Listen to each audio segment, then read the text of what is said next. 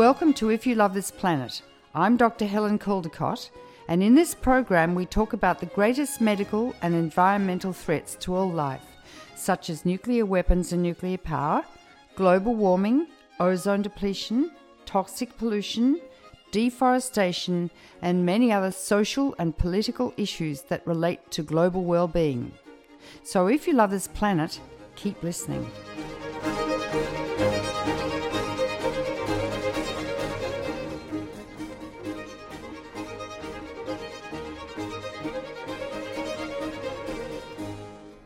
Hello and welcome to If You Love This Planet. My special guest today is Tom Engelhardt, creator of the TomDispatch.com website, a project of the Nation Institute, a non profit media center based in New York where he is a fellow. He is the author of two collections of his Tom Dispatch columns one, The United States of Fear, and The American Way of War how Bush's wars became Obama's, as well as The End of Victory Culture, a highly praised history of American triumphalism in the Cold War. He's also written a novel called The Last Days of Publishing. Before creating TomDispatch.com, Tom Engelhardt worked as an editor at Pacific News Service in the early 1970s, and these last four decades as an editor in book publishing. For 15 years, he was senior editor at Pantheon Books, and he is now consulting editor at Metropolitan Books, as well as the co founder and co editor of the American Empire Project of Metropolitan Books, where he has published best selling works by Andrew Bacevich, Chomsky, and Chalmers Johnson, amongst others. His two latest books are The United States of Fear a collection of pieces from his Tom Dispatch writings, and Terminator Planet, the first history of drone warfare, 2001 to 2050, which he co authored with Nick Turse. Tom Engelhardt, welcome to If You Love This Planet. Glad to be here. Well, I've been reading your articles, and I must say that I agree with every word, but they also invoke a lot of fear in me. Um, which one should we start with? I think let's talk about Terminator Planet and drone warfare. And I just want to preface that by saying when I read about these drones some years ago, the, the commentators and speculators in Washington were thrilled to bits because they said that it's great, America can kill people, win wars without losing any troops at all, and then I wrote about the people who actually worked the drone sitting at consoles in Florida or California or wherever, watching from the um, from the satellites the images on the ground of people going to weddings and and children and wives and men and stuff, and then eventually targeting a so-called suspect, um, and and then after it happens, they see the body parts blown everywhere and the blood and the guts. And then they have to go and have psychological counseling, if you please. The whole thing just absolutely sickens me. So, with that prelude, would you would you talk to us, please, Tom Engelhardt, about your book and and and virtually what you've written about it? Yes, sure. Um, I think the first thing I would say is that that, that your image of drones bears almost no uh, relationship to what most Americans know and think about drones. Um, really? The, yes, yes. The drone. I mean, there was a recent Pew poll which was quite interesting, which showed that uh, they they basically asked people in, in more or less every country on the planet, or many of them in any case, what they thought of drones, and this was the one country where people had a positive view of drones. My and by the God. way, that that's not just Republicans, but Democrats, liberals. Um, you know, but but you have to understand that drones have gotten a fantastic press here. They've been kind of they've been presented as a as a solution to many problems. They've pre- presented as I mean they're futuristic. They've been presented as they're they're like they've been presented as like armed iPhones, very sexy, and um, Sexy. Um, Yes, and and they and they fall into a category which I think is very familiar historically, which is kind of the perfect weapon that's going to solve a whole series of problems. And then you can go back to the dreadnought, the tank, the atomic bomb, the electronic battlefield in Vietnam. You know, and each of these things was supposed to solve an ultimate problem and, and, and even possibly bring peace to the world. And, and, and the problem with perfect weapons, I think anyway, is that, of course, I mean, I mean, as with your description, they never deliver as promised. But by the time they haven't delivered, they become embedded in mm our world. Yeah. I mean, the tank hasn't gone away, the atomic bomb hasn't gone away, yeah. um, the electronic battlefields only developed, and drones are developing a mile a minute on this planet. I mean, I mean, the U.S. has been in the lead, the Israelis before them, but the U.S. has been and, and remains significantly in the lead on developing drones. But by now, the figures I've seen are maybe 50 or more countries are either developing drones, buying drones, planning to develop them, have them. Um, and this includes, for the United States, places we don't like at all. You know, the Chinese, the Russians, the Iranians, Hezbollah, you know, even tried to fly a drone in the 2006 summer war, et cetera. I, I, and I think the most significant thing about, the, uh, about drone warfare, because after all, the drone itself – for all its futuristic whatever, it's kind of a, a, fancy model airplane being flown by somebody up in up in the air. It's, if there are other planes up there, I mean, it's it's a fitting target. It's just that the U.S. always controls the skies. Um, but but it, it's not, in fact, that striking a weapon. But but what's striking about it is that the U.S. has used it while it's had this this this predominance to establish kind of global rules of the road, which are quite frightening, which just say, you know, if you have drones and you're powerful, your sovereignty outweighs anybody else's sovereignty, and you can send your your your drones into anybody else's world, um, cross any borders to kill anybody you consider a bad guy. Now, Americans tend to think of themselves as good and exceptional, and so they don't they're not as bothered by the idea of that. But of course, they're going to be mighty bothered when the first Iranian drone crosses uh, uh, some border and kills somebody we don't like, or the Chinese do the same, and so on and so forth. I mean, uh, we've established we basically the drone drones have helped create a kind of a global free fire zone uh, I mean, this is what's been happening in recent years, and and and other people, other countries are going to join in, and it's a fairly ugly uh, picture when you think it's about it. It's terrifying, absolutely terrifying. I mean, I can imagine myself saying something that maybe the administration didn't like, and I'm in Australia. They could easily send a drone down here and target me.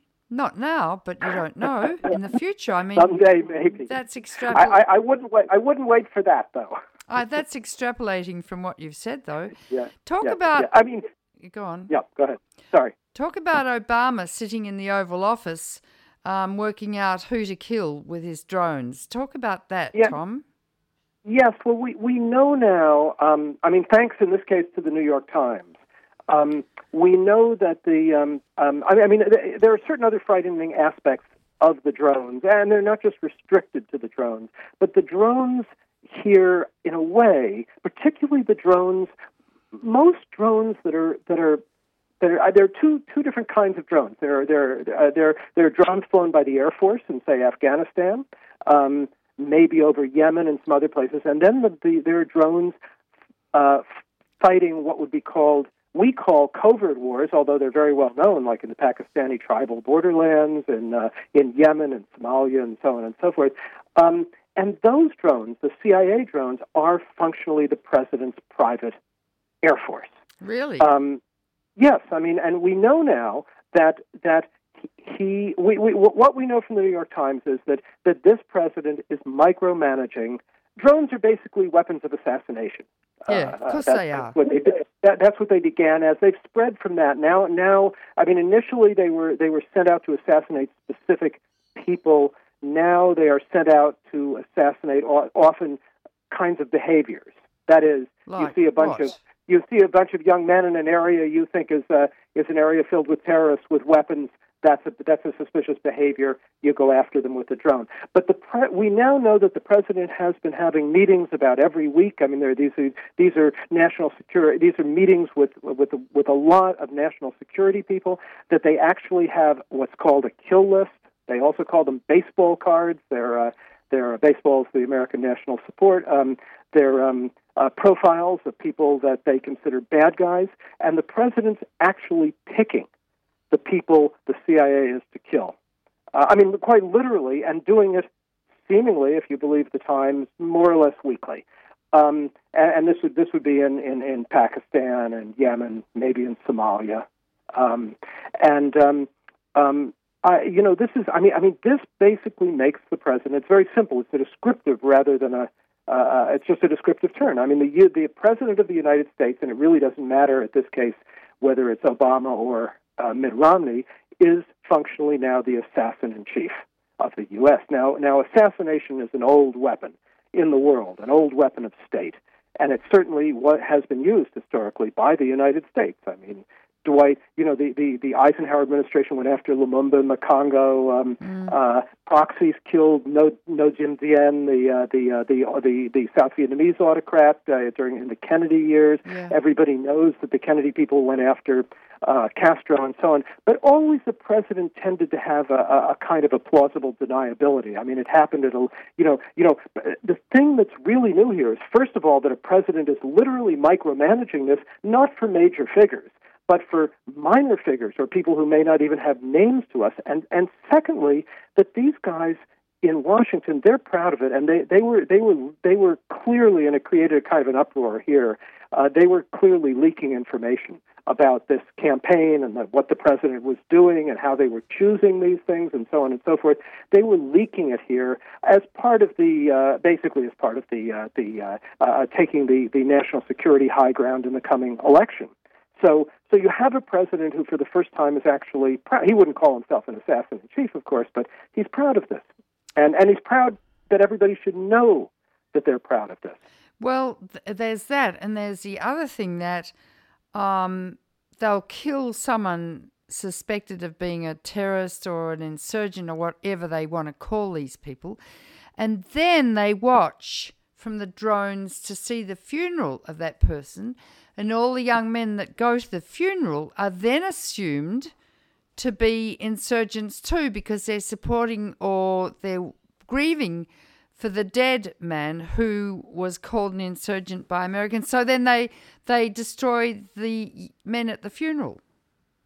Yes, yes. I mean that they, was they, in the New were, York Times too. I mean, how obscene! Were, I mean, there were there, and another version of that, uh, which is evidently reasonably common, at least in the Pakistani borderlands, is um, a drone attack on an area, um, on a place, somebody's killed, and then rescuers go in, and then there's another attack. Oh my so, God, they kill the rescuers yeah. too. That's right. But but I mean, part of part of the problem also is, I mean, these weapons are clearly more accurate than old style um, bombs, and we like to talk about their surgical quality and precision and so on and so forth. But the problem is they're only, you know, they're only as accurate as your intelligence, and America's intelligence on this sort of thing is is seems not to be strong. And we know from from from from um, uh, research by there's a bureau in England that's been research, uh, uh, a journalistic bureau that's been researching, doing good job work researching this, and has come up with, for instance, about uh, uh, accounts of about 175 kids who have died in the, the, you know kids to teenagers, I suppose, who have died in the uh, in the in those tribal in those Pakistani borderlands, for instance. I mean, we know that there that there are a lot of. I mean, when, anytime you conduct a war from the air, there's going to be what we like to call collateral damage. It doesn't feel like collateral damage if you're on the ground. And of course, in this, the drones aren't the worst of things. I mean, Tom Dispatch is one of the few sites. I mean, maybe the only site um, anywhere. I, I don't know that that has tried to count up, for instance, how many wedding parties the U.S. Air Force has taken out oh, in Iraq, Afghanistan, uh, Iraq and Afghanistan in particular, um, in, since um, 2001. The how first many? one was, how many? Uh, well, you know, it's it's a little hard to tell, but I counted up to maybe seven. There was another one recently. Now we have to say the the Taliban has taken out weddings too, but but this is but but but you would think that if the U.S. Air Force had taken out, say, seven or eight wedding parties. I mean, we're talking about significant wedding parties. The first of these uh, in Afghanistan was a village in t- December 2001. Um, a couple of planes went in, a couple of rounds, and they wiped out all but a couple of a couple of hundred uh, cel- uh, celebrators. Now, I don't think they were in any of these cases. I don't think they were literally going after weddings. They were just, you know, they were just they were going after, you know, perhaps crowds. We don't really know. All we know is what happened. One of these was in Af- uh, in Iraq on in the desert in Iraq, and uh, and the others were in Afghanistan. But I mean, this is the nature. I think we know this. This is the nature of air war, and of course, the problem with all these so-called solutions to the world's problems when they're so militarized. And the striking thing, I mean, we're just talking about drones and and maybe air power, but the striking thing is the striking thing in in in, in the last decade has been the full-scale militarization of Washington and of the kind of and of the thinking that goes on in Washington, so that everything seems to have a kind of military solution. And the problem with military solutions is, you know, a lot of the time they lead to what you know classically we call unexpected consequences, and there have been plenty of them in the world. And what we can see largely is almost to take the drones in almost every case where drones have been loosed, Pakistan, Yemen, Somalia. Um, in you know further instability has resulted. People we consider bad guys, we've actually taken out. I mean, we've done this, but the the overall result in southern Yemen, for instance, we know that the, the drones have enraged people in southern Yemen and have sent them into actual support for for this group called Al Qaeda in the uh, Arabian Peninsula. So I, I think on the whole, these these weapons these weapons prove very counterproductive. Um, but and, and, and most of them the American military solutions, and yet and yet every military solution that fails, full scale invasion, whatever it is, all the military solutions of the last years that have failed only lead to a kind of recalibration here in Washington of mili- of other kinds of military solutions and their applications. So we, we've moved now from full scale invasions on the Eurasian mainland to uh, a kind of a new um, a new you know thing a, a, a new strategy that involves drones, uh, special operations forces, proxy armies, uh, so on and so forth. Um, which are you know this is supposed to be kind of a, a lighter lighter footprint, cheaper version of American war that's gonna that's gonna do do it better. And and of course all of these these things. I mean, there's no you know once upon a time. I mean, the U.S. was a great imperial power. You know of the post World War II period, but it had a rather large arsenal of you can call them weapons, and I don't mean literally weapons here. It could dig into a, a, an arsenal of possible ways to deal with the world, and they weren't all military. Increasingly, as the U.S becomes, I think, what looks increasingly like a, a declining great power. Um, it's it's all its solutions have gone into that single military basket or whatever. I'm interviewing Tom Engelhardt, who's the creator of TomDispatch.com website, um, and he's a prolific author and and publisher. Tom, as you talk, my stomach sort of curdles. I'm sorry to do that. Well, no, because I know what you're saying uh, uh, is right. I mean, I find America to be a very, very strange country, particularly since 9 11, where, where Dick Cheney's clinical psychological paranoia overtook really the whole world, where every time you have to get on an airplane now, you have to almost undress. And and uh, you know, the, there's been very little threat of people getting on planes and blowing them up since 9 11 and the like. Um, but it's progressed to homeland security and to this weaponization and militarization and and really as a sort of systematic paranoia. Then we go to the horrific situation in America, which even makes my whole blood curdle where anyone can bloody well buy an assault rifle and you know how many bullets you want. I mean, soon we'll be moving on to tactical nuclear weapons. You know, why not? The NRA will probably support that. So then a young man who's, you know, at a university studying neuroscience thinks he's going to fail his, his exam, is clearly schizophrenic. And I can remember in my medical school there was a, a lovely boy who became schizophrenic and really behaved in strange and aberrant ways. And this guy can go and buy an assault rifle and God knows what else, other guns, and then go and mow, mow down a whole theatre.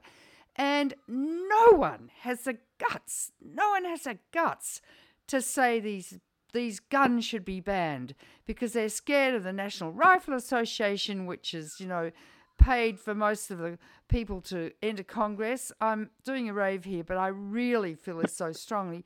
And so the president and Romney, who's running for president, none of them have the guts to take on the NRA. And if they did, maybe people would rejoice. And if they did, maybe they might lose. But what's more important? And then so people are grieving and praying to God and heavens knows what about the people they've lost and the dead people. Terrible, terrible mayhem and grief. Terrible. But there's such a denial about violence and guns. So, what you've just been talking about, drones and targeting people and assassinating people, extends from the very homes in America where Nancy Reagan used to go to, to bed with a little gun under her pillow and it had a mother of pearl handle, you know, that sort of thing, yeah. on to the whole scenario where Russia and America are still threatening to blow up the world with nuclear weapons on hair trigger alert. So it goes from little handguns with mother of pearl handles under pillows to the whole thing of nuclear war. And there's sort of a a psychic numbing or blunting of the affect and the emotions about grief. And then they're playing these god awful violent films the whole time. And that Batman film apparently is, is violent as hell.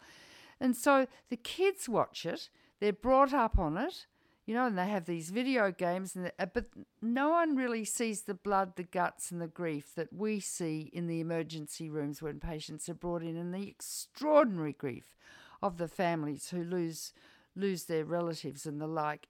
It is it is really a whole schizophrenic nation where there's a split bet- between reality and perception of reality. Would you like to comment on that, Tom?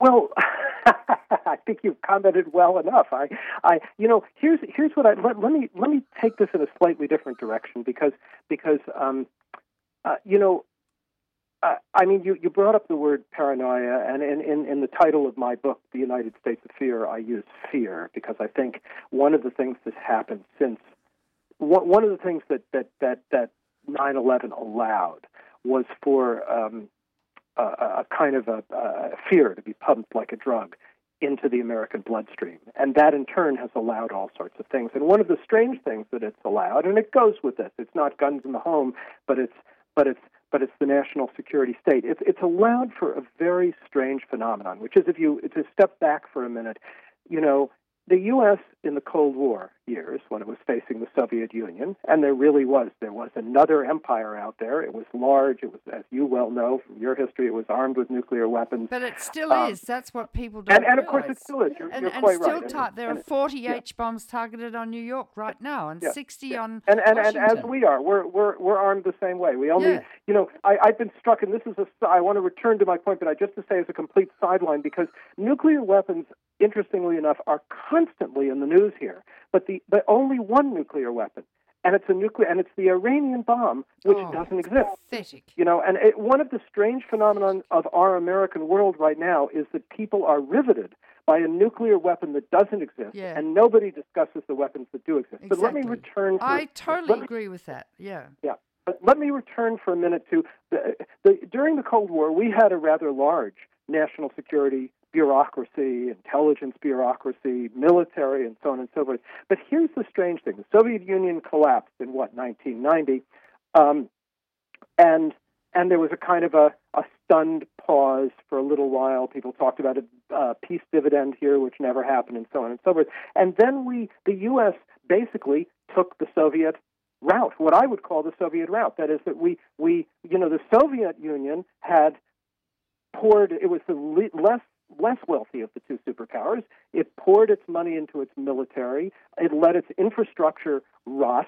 It became sclerotic, and finally, it got in, it, it found itself involved in what its leader, uh, Mikhail Gorbachev, ended up calling the bleeding wound, which was Afghanistan. Now, we ended up yeah.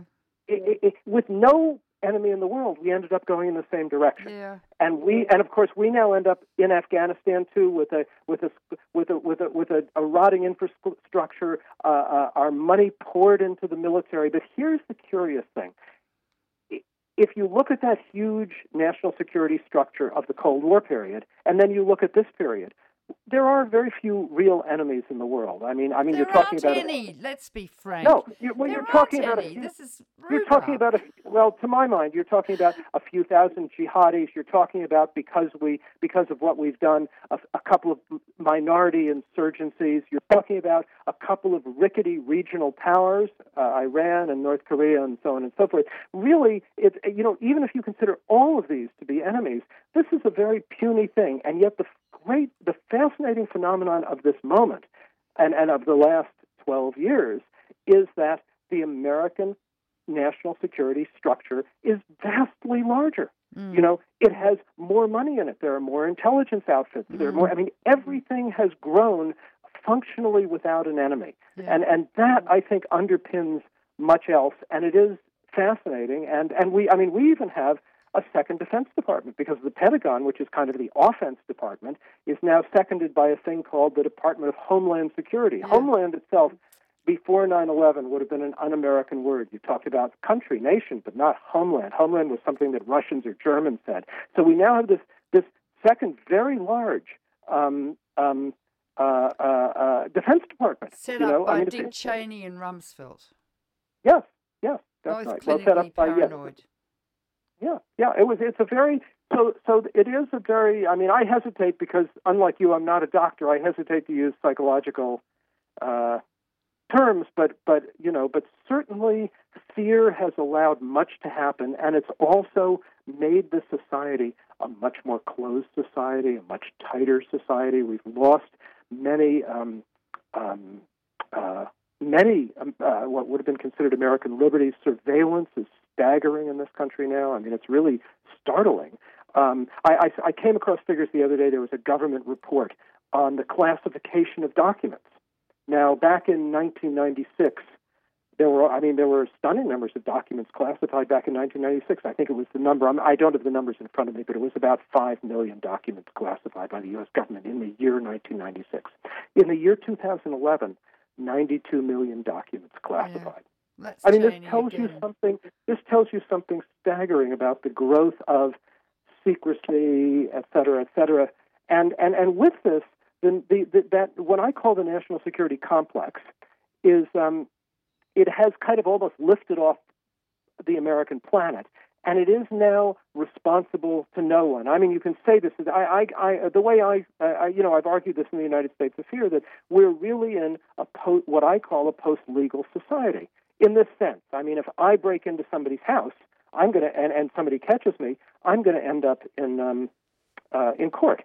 Yeah. But if we break into somebody's house, nothing will happen. If we torture, if we kidnap people off the streets of the world, none of these things, the only thing that can be done in the national security state that can bring you into court in these recent years is um, if you if you is, is is is to leak information. Whistleblowers have been brought to court fiercely in a way that we've never seen before.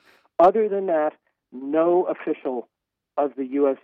government in any of the potentially illegal acts that have gone on in these years has been brought to court, which means that the legal system, in essence, no longer applies to the national security complex. Tom- and that's a great change. Tom, what, what is the definition of the national security state, which I think was uh, who was the first person that coined that phrase? I actually don't Was know. it Truman or someone way back? But what what what does it mean, national security state? Well, I just think, I mean, it, for me, it would include, uh, at this point, it would include the um, the Pentagon, obviously, which is enormous. With, I mean, which has had money pumped into it at ever increasing levels now for 12 years. I mean, staggering But amounts of money. What does it It mean would- to the country as a whole and to the people in the country, the national security state? What I don't know. mean? You know, I, I I can't answer that. I don't. I honestly don't know. No. I, I, I the only thing I would say is that that that you know, the one thing that Americans seem to have somehow accepted is that that the the, the guarantee of the national security complex is that Americans will be safe, 100% safe from terrorism. yeah, moaned, I mean- da- moaned down by each other in in picture Yes, yes, theaters. yes. No, I mean, I mean, I'm simply saying this is kind of the premise that's been made. You know, some guy gets on a plane with a bomb in his underwear. We're going to get him, and and we'll do it. We'll focus it now. No, you know, it's a very weird premise because many things. I mean, I mean, I mean, if you put it in perspective, first of all, 9/11 aside, terrorism has terrorism as I mean, if you don't define it as the Aurora event or Columbine or something, terrorism has killed more people than sharks in this country, but less than almost anything else that you could imagine. I mean, I mean, avalanches, dust devils, smoking, car crashes. I mean, there's no comparison on any of these things. Um, and um, um, so, so, but what Americans have been offered is is you know theoretically 100% safety or close to it, or an attempt to create that on something that largely doesn't endanger Yeah. them. And and of course, no one is offered anything like not even 50% safety on, on most of the things that really matter. Your foreclosed home, you know, foodborne illnesses, whatever it might be. care. Huh. Yeah. Tom, let's move on to Afghanistan because you wrote a, a very interesting piece about the fact that America's spending what 50 billion a year now in Afghanistan training Afghans to uh, kill insurgents, I suppose, or whoever. I don't know what it means. Uh, and, and remembering that Afghanistan is one of the poorest countries in the world and that they have suffered wars for the last three or four decades, you know, being the fighting place between America and, and Russia and the Soviet Union, and now it's America and the like. But but you write about the fact that the soldiers and police who are being trained and armed by America, wearing wearing uniforms made by American companies or maybe Chinese companies, and carrying American made guns and the like, are turning upon their trainers who are the Americans and killing them. And that the attacks that they, um, the, they, the Americans have experienced in the last year have been increasing year by year uh, by these people. Would you like to just extrapolate a little on that situation, Tom Engelhardt? Sure, sure. Let, let me just back up on one thing, which is we, we, we haven't actually we're not spending 50 billion a year on the security force, the Afghan security forces. We're spending right now about 11 or 12 billion a year. Oh, It's okay. fi- it's 50 all told. I mean, we've Oh, spent 50 far all more. told. Well, what Yeah, else are you spending it on then? like that.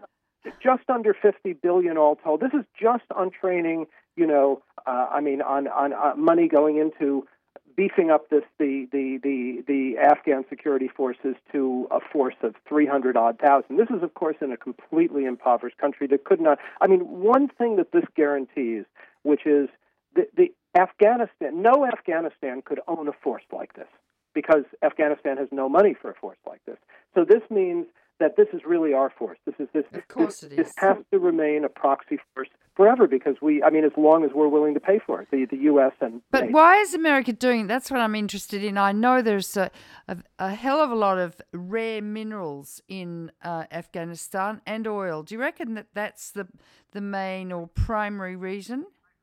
I no, because I think I mean I think I, I personally I think you know I mean I mean the Bush administration to go way back you know certainly it was an energy administration. They had come out of energy you know a number of them had come out of energy companies including the president and vice president at various points um, and they certainly were thinking about oil or as they used to call it for Iraq but they were thinking about Iraqi oil they were thinking about Middle Eastern oil I, I think I think actually the, the, the discoveries on Afghanistan of mineral wealth have been relatively recent, and, and they may play some modest role now. Well, but why, I don't. why I don't then understand why the hell they want to arm and train three hundred thousand Afghanis against what and for whom. I don't understand what it's about, Tom.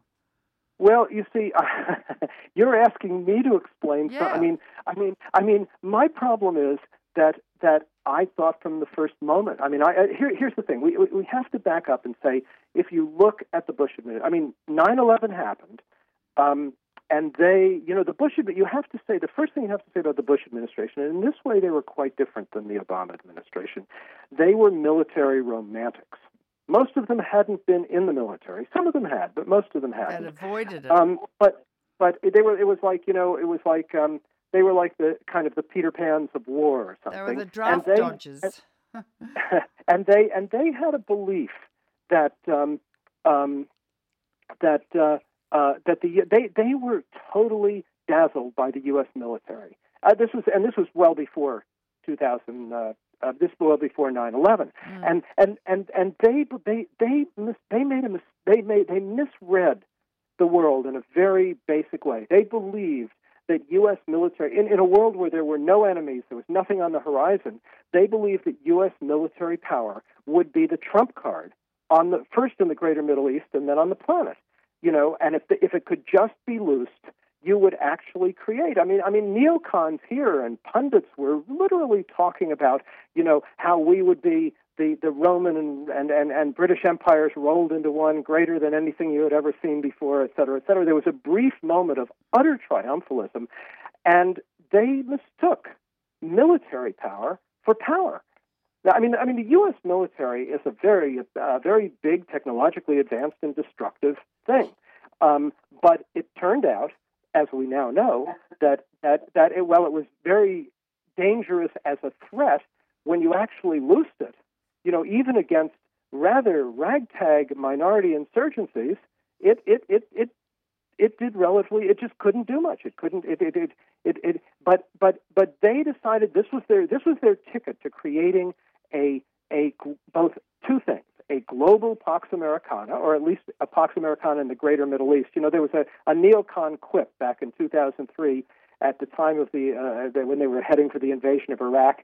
The the the the, the, the neocon joke was um, everybody wants to go to Baghdad, real men want to go to Tehran, i.e. i.e. Iraq wasn't the end of it. So the first invasion, of course, because Osama bin Laden was there, was Afghanistan. But it was a kind of an afterthought. They, I mean, Afghanistan was one you know, it, I, I think they just thought geo geostrategically. They were going to take Afghanistan. I mean, they could have they could have gone after Osama bin Laden with with with with military troops and everything else, and then left. But they they were going to occupy it. It was going it was on one side of Iran. It was a it was a, it, it was to nail something down. Then they were going to go into Iraq, and and all of this was going to nail down the Greater Middle East for them. And this is and of course the Greater Middle East did mean the oil heartlands of the planet. So it all worked at that level. None of it worked out, of course. It was this was they were visionaries and they were just mad visionaries. Um, and they established the world we're in. So when you ask why are we doing this in Afghanistan, we're kind of, you know, it's like it's like um, um, it's like uh, you know, uh, uh, I mean, it's kind of like Mount Everest. It's because it's there. We were there, and and because we were staying, we had to create a force that would be a proxy force for us, and so on and so forth. I mean, there was a kind of a madness to it. It makes me think that Obama's not nearly the wise and intelligent man that we all thought he was, huh? No, no. I mean, I mean, uh, what I would say about the Obama people is why is he they, following in the footsteps of Bush? Well, I would say first of all there were two Bushes. The, there was a visionary Bush of the first term plus a year or two, which led to utter disaster.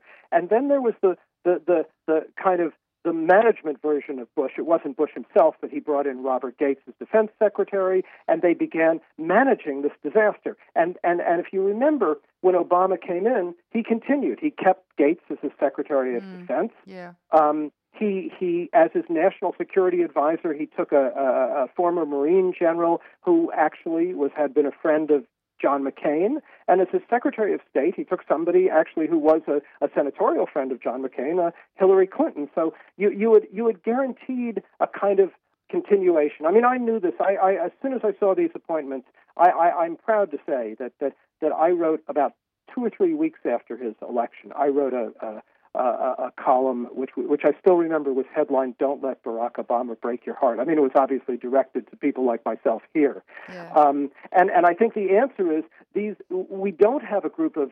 Uh, and we didn't at the end of the Bush administration either. We don't have a group of visionaries in power, mad or otherwise. We have a group of managers in power, and they're managing the thing they got, and they're managing it in very much the manner that they got it. But, so but with no with no thinking or analysis no. or understanding. No. It's moral depravity. That's what I would say. Moral depravity.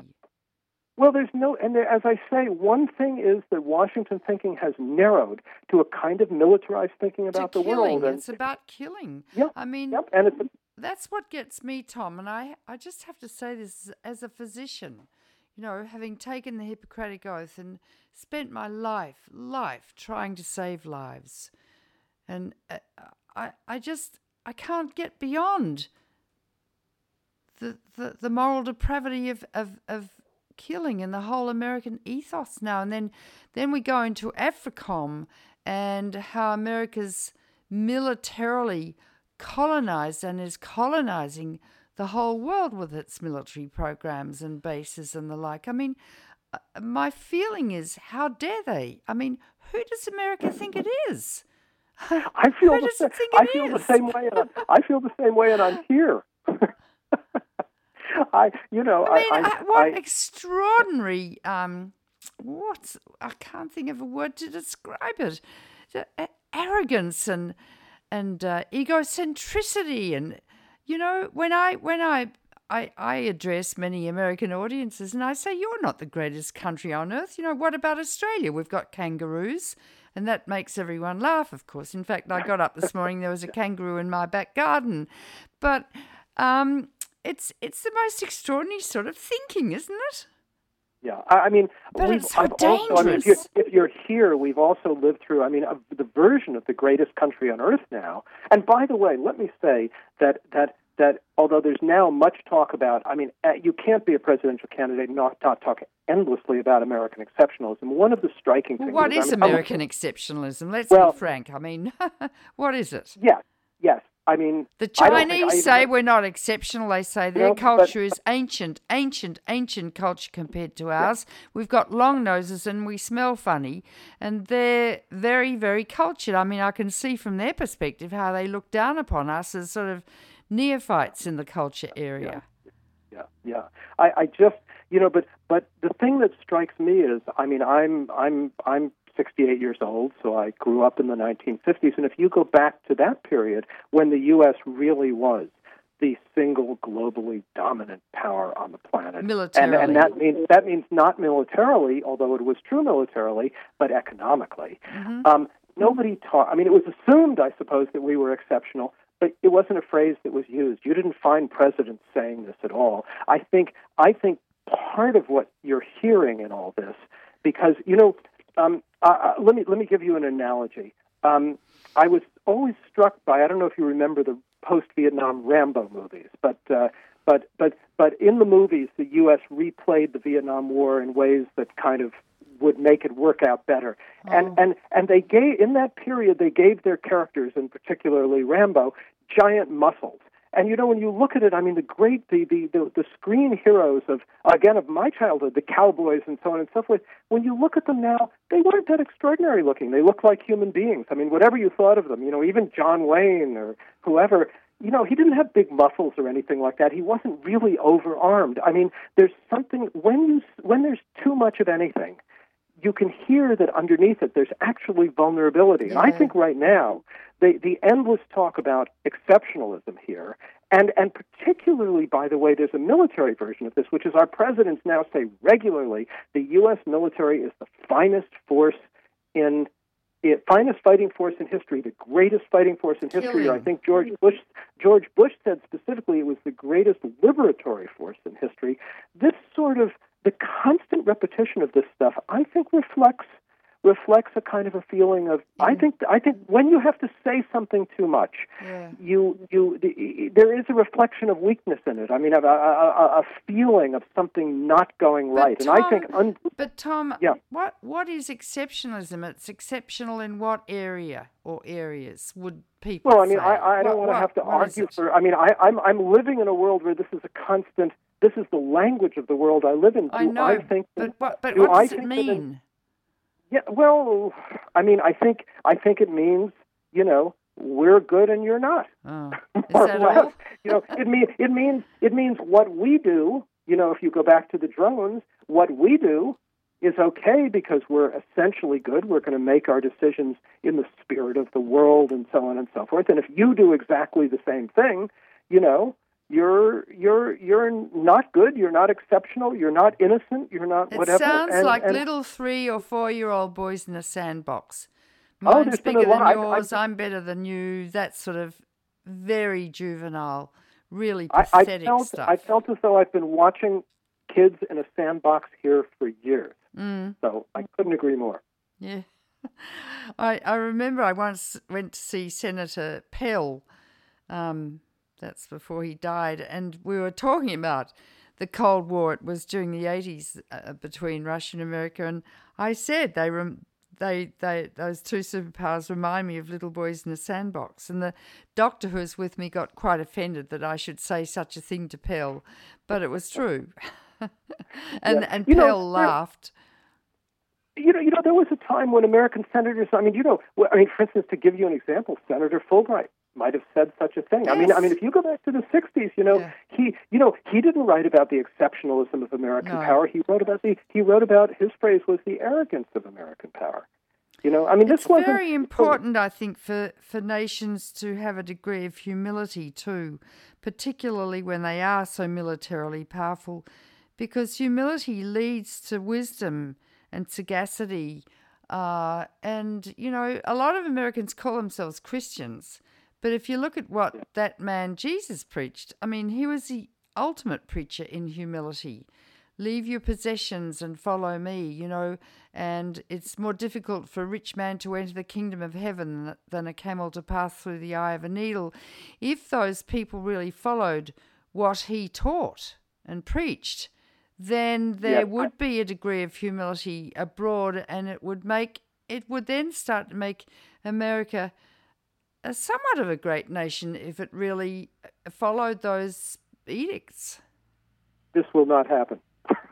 let me just let me just say that we are we are we are we our our leaders are in this sense they they can't and in fact you cannot afford anymore as I mean at least this is what this is the the common wisdom who knows what the reality is you you cannot afford to you know the common wisdom is you can't afford to say that that anything but this is the greatest Well, you know, earth. yeah, but do you know what, Tom? I, I lecture to, I've lectured to millions of Americans, and, you know, there may be a group of 20 or 2,000 in a lecture theatre, and I talk like this to them, and do you know what they end up doing? They end up weeping. And I'll tell you why. Because they really know what the truth is inside their hearts and souls. And when they hear it, they resonate with that. And I always think, you know, if I was president or whoever, and you didn't care whether or not you're going to be elected for the next term of office, and you had the bully pulpit, and you were the commander in chief, you could lead and inspire people. You could teach them and stimulate them and, and, and you know, get to their better do, I mean- senses. and and I tell you, Americans are very decent, caring people. They desperately want to do the right thing, but they don't know what the right thing is. And so they say, you know, they listen to Mitt Romney and they think, oh, maybe that's the right thing. And then they listen to someone else and they think, maybe that's the right thing. But in their hearts and souls, they really know what the right thing is. They just need someone to take them by the hand and say, come on, children, this is the way we go to become really fine, loving, caring people. Well, here's the other thing, which I think as well, and, and I was kind of getting at this before. I think underneath the bravado, this language of bravado, and so on and so forth, um, there is a, an ever deepening feeling here of vulnerability, of things going wrong. I mean, you look at the polls where people are sat down in some people sit down in some room and they're asked what they think, and I mean the, the percentage of Americans who think the, this country is in decline, the Yeah. percentage of Americans who think it's on the wrong track. These are the questions that are asked. The percentage of Americans who think something is wrong. I mean, mm. they're just it's it's it's astronomical Oh, now, know. and people. yeah. Oh yes, They people know. people know, and and but as I say, I, I think increasingly the national security state is is above and divorced from and without accountability. It is, but but then if there was a decent leader like a Gandhi or a Martin Luther King or a Nelson Mandela or even a Gorbachev who would rise up above this and had the bully pulpit and had the guts, let's face it, the guts to really inspire and stimulate the people, there could be a massive, massive change in thinking and a totally new direction, despite the national security state, which would then become secondary and someone could take control of it and, and virtually decimate it because it's unnecessary. But of course, but of course, realistically, there's no there's no such person. I mean, on the on the there's. I mean, when you look, I mean, in fact, I would say what's stunning about the present political moment in this country is, you know, that that I mean, the Republicans who ran. I mean, if you just take the Republican Party, the inability of the Republican Party to find a single. I mean, at a moment when you have a president who is unbelievably economically vulnerable, who should, who could be beaten by theoretically almost any anybody, to to to come up with a candidate so vulnerable, so weak, so poor as Mitt Romney, and he was the best of the group out there. And mm. then you look on the Democratic side, and you see one of the striking things, and I don't remember this in my lifetime, is a a a a a, a weak sitting president, a weakened sitting president who looked vulnerable, and there was not not no Democratic. There wasn't even a symbolic Democratic challenge. There wasn't even a minor Eugene McCarthy of uh, uh, uh, uh, 68 or anything like that. There was there was nothing. Not not even for one second was there a challenge. I mean, there nothing. I mean, you, both parties. I mean, it looks like a leadership that is devoid of. It's you true. Know, it's true. Yeah, it's there very, are no moral striking. principles being enunciated Yeah. at all, none. And you know, I, I just have to again say from my experience, which is pretty vast in the United States, people are hungry for moral principles. They're hungry for leadership, for guidance. Tell us what to do, they say. Tell us what to do. Um, and and there's just such a moral vacuum out there that could be filled by someone who has the light in their eye and and the light in their brain and their hearts. You know. you, you could you could feel this a bit um, last year when the Occupy movement yes. swept Yes. briefly across the country, and it was quite striking. And I was Mm. out there looking and involved, and I would say, you know, you could really feel, particularly with young people, but I it wasn't just young people. Yes. You know, you you could feel that that people were ready Mm. for. I mean, that that, that there was a, a kind of an upwelling of a desire for something something else. You know, I, I, and, and it was striking, and I hadn't seen it in many many years. And I, No, and I got I got a lot of courage and optimistic feeling from that, but unfortunately, I think that the Homeland Security apparatus has sort of banged it on the head and made it go away in a way. Well, you know, it was very striking. I mean, because I I had two mo- I've had two kind of mobilized moments in my life, and the first was Vietnam, and I was out in the streets in Vietnam. I, mean, I was demonstrating and so on. And when you go out to demonstrate today in the United States, it's a, just such a strikingly different experience. You step out into a demonstration anywhere, and you are in jail. And I don't mean literally that they're arresting you. I mean, I mean the streets are simply no longer yours. There is this huge They're presence militarized. staggering Yes. and and and the police have these moving kind of gates that they put around you as you march so that you're literally enclosed as you march i mean it's a very um, striking Well, and I read an article, Tom Tom Engelhardt. I read an article the other day saying that it was Reagan who brought in the notion that the police force in America should virtually become militarized. And there was a lot of opposition to this by the police departments themselves, but eventually they conceded. And now, under Homeland Security, the police are armed actually and equipped by the Pentagon, who give them all these ghastly weapons to control, quotes unquotes, the American crowds who are trying to gather in peaceful assembly I- to I mean, do whatever to they have to do, and that's very scary. yeah yeah, it is. I mean i mean i'm scared because you know i i've been out there and uh, i mean the police are literally up armored. And and of course in, it's it's post 9 it's post 9/11 so they're looking on the demonstrators i mean in a way as if the demonstrators were a mass of terrorists. I mean this is the way you feel. It's very claustrophobic feeling. The helicopters are overhead. Police forces in in in relatively small places are starting just beginning to buy drones for instance. They Yeah. uh, having access to drones. Police there are police departments in the United States, including Tampa Bay, where the Republican convention is going to be, that have tank-like. Um, Yeah, they're being equipped now? by the Pentagon. In fact, Gore Well, not Vidal, Gore not just Vidal, the- who just died, he wrote Yeah. an accept. It was he who I just read wrote an exceptional piece about this and about the national security state. Um, yes, yes. Uh, he he was he was very early on the national security Yeah. state, American empire, et cetera, et cetera. Yes, he Yeah. was on it very.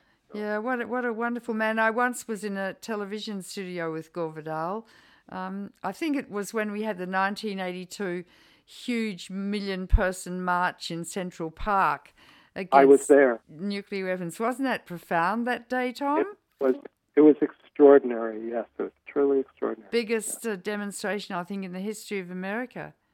Yeah. And yeah, then, and, and so we were winning against the military industrial complex, and then Reagan did an end, or, or Teller actually did an end run around us and started talking about weapons in space and missile defense. And um, so they just moved on. They did indeed. America's now weaponizing space. Um, and, and to quotes affect very many kills down on Earth from space. In fact, I co wrote a book about that called War in Heaven. So it's much, much bigger now than missile defense and a big shield, a big yellow plastic shield over America that, Amer- that Reagan used to contemplate, where Russian missiles came and sort of went boink, boink, boink, bounced off the Yeah. yellow plastic yeah, shield. yeah, It's much, much worse now. And the whole of the world wants to bring into the United Nations um, a law banning weapons in space, and the countries opposing that are the U- European Union, um, the United States, and I think Australia. I'm not sure.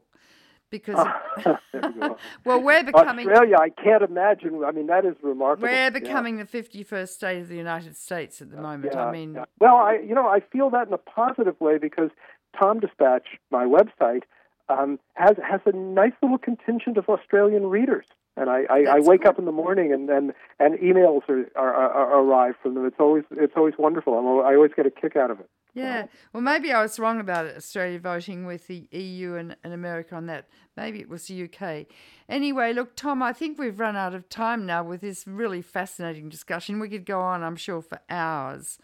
For hours, yes, of course. there's so much to talk about and so important now. Um, but I really thank you for your insights, your intelligence, your depth of knowledge, and, and the writings that you do, which I, I encourage everyone to read and everyone to go to tomdispatch.com because I think um, Tom Engelhardt's writings are really brilliant and cutting edge. Thank you so much. Thank you, Tom, very much. My guest on If You Love This Planet today was Tom Engelhardt, author and creator of the TomDispatch.com website, a project of the Nation Institute, which is a non profit media centre based in New York, where he is a fellow. I, I do encourage you to listen every week. I mean, I think we're talking about the most important issues facing the planet at the moment, which is why it's called If You Love This Planet. I do encourage you to support us too. We, we really need uh, to pay our producers, um, and money's a little low at the moment. You can go to our website, ifyoulovethisplanet.org, and, and press the Donate Now button. You need to know too that the new press is producing a book called Loving This Planet, which is coming out in September, uh, which is uh, a compilation of 26 of some of the best interviews in the first th- two years that we've been doing this program. Uh, I think you'll like that. Anyway, thanks for listening now. We'll be back with you again next week. Bye for now. You've been listening to If You Love This Planet with Dr. Helen Caldicott. This program is broadcast on community radio across the United States, including our host station, KPFT Pacifica, Houston, Texas. This program is produced and engineered by Jazz Williams, co produced by Scott Powell, and our publicity and outreach are coordinated by Amanda Bellerby. To listen to previous shows or to make a donation, go to our website, ifyoulovethisplanet.org.